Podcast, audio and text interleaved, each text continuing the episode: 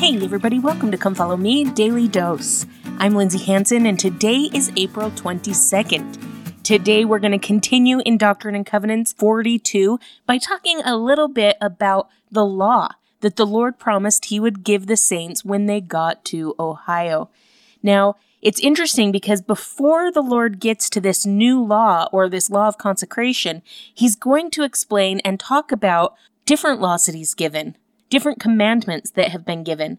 But then he says, Thou knowest my laws concerning these things are given in my scriptures. He that sinneth and repenteth not shall be cast out. So essentially he's saying, Look, you know these laws. They've been given in my scriptures, you know them. And if you break them, you need to repent. But then he goes on and says, If thou lovest me, thou shalt serve me and keep all my commandments. Now we can best serve the Lord by serving his children. And as we keep his commandments, we're showing our love to him. And so, with that said, he's about to give the saints a new commandment, a new law. Starting in verse 30, he says, And behold, thou wilt remember the poor, and consecrate of thy properties for their support that which thou hast to impart unto them with a covenant and a deed which cannot be broken. And inasmuch as ye impart of your substance unto the poor, ye will do it unto me and they shall be laid before the bishop of my church and his counselors, two of the elders or high priests, such as he shall appoint or has appointed and set apart for that purpose. And then in verse 34, he refers to that which we give the bishop as the storehouse.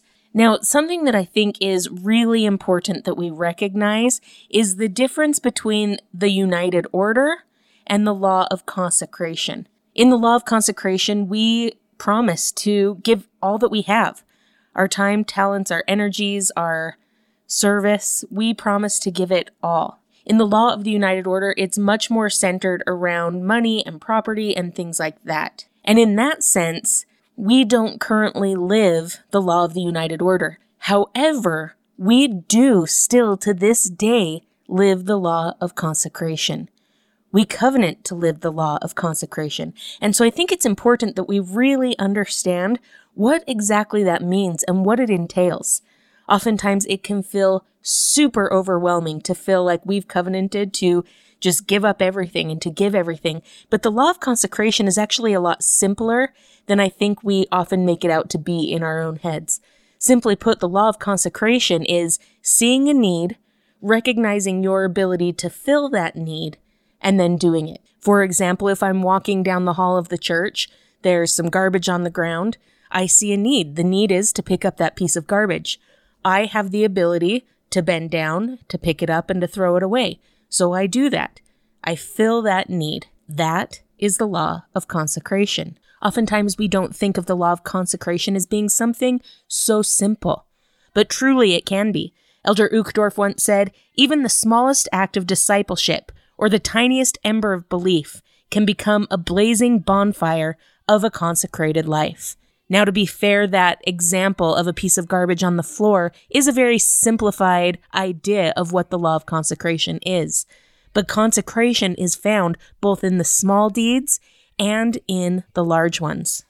We see needs, we recognize our ability to fill a need, and then we act. Elder Christofferson once said, To consecrate is to set apart or dedicate something as sacred, devoted to holy purposes. And so we live the law of consecration as we set apart or dedicate ourselves to a higher or holier purpose. In that sense, I think it's important that we understand what the bishop's storehouse really is. Oftentimes, when we refer to the bishop's storehouse, we're talking about a grocery store where people can go who are in need and can shop and can get their physical needs met. And yes, that is the bishop's storehouse, but I think we need to understand that the bishop's storehouse goes much further than that. As we, as consecrated members of the church, enter into a ward, we ourselves become part of the bishop's storehouse. It's the bishop's job to make sure that needs are met, and we in and of ourselves can fill those needs. For example, if I were to go into a ward and I had the talent of playing the piano, I don't, by the way, much to my mother's chagrin and much to my regret, but if I did have that need of playing the piano, that talent would then be part of the bishop's storehouse, and that talent could then be called upon to fill a need in the ward. That talent is then part of the bishop's storehouse.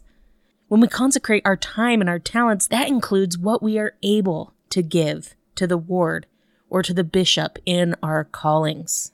The word consecration means to set apart, dedicate, or devote to the service and worship of God, which makes sense because part of consecration is a sacrifice. And if you'll remember the word sacrifice, its Latin root means to make holy. So as we sacrifice, whether it's something small like our time and effort in picking up a piece of garbage, or whether it's something huge like dedicating so much time and mental exertion to be a bishop or a relief society president, either way, that sacrifice is making you holy. And by so doing, consecrates us, sets us apart, dedicates or devotes us to the service and worship of God. Just think in ancient days, the children of Israel were made holy by offering a sacrifice upon the holy altar. But now that's not the sacrifice that's asked of us anymore. Now we offer up a broken heart and a contrite spirit. And part of that is we offer up ourselves. We consecrate ourselves and give what we can to fill the needs of others. When I think of true consecration, oftentimes I think of the story of the loaves and the fishes. In the book of John, chapter 6, verse 9, we know that the disciples and Christ were gathered together to teach a large group of people.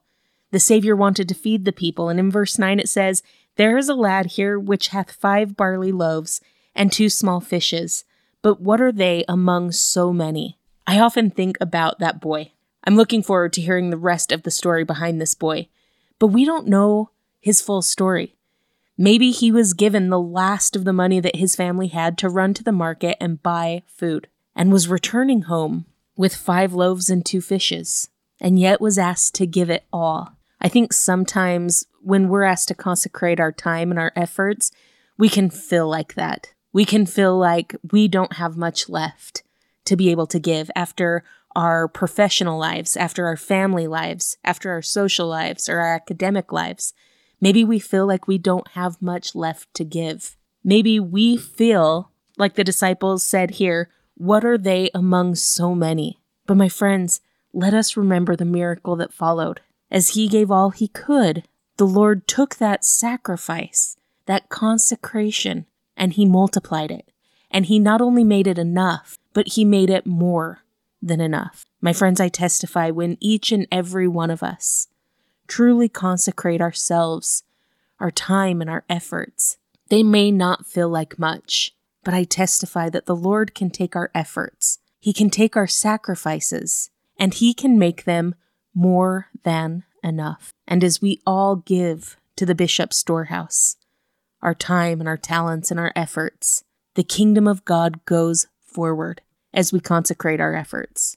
And through those efforts, the Lord can consecrate our souls. Thank you so much for listening today.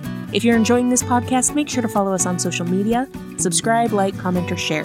This has been Come Follow Me Daily Dose, and I'm Lindsay Hanson.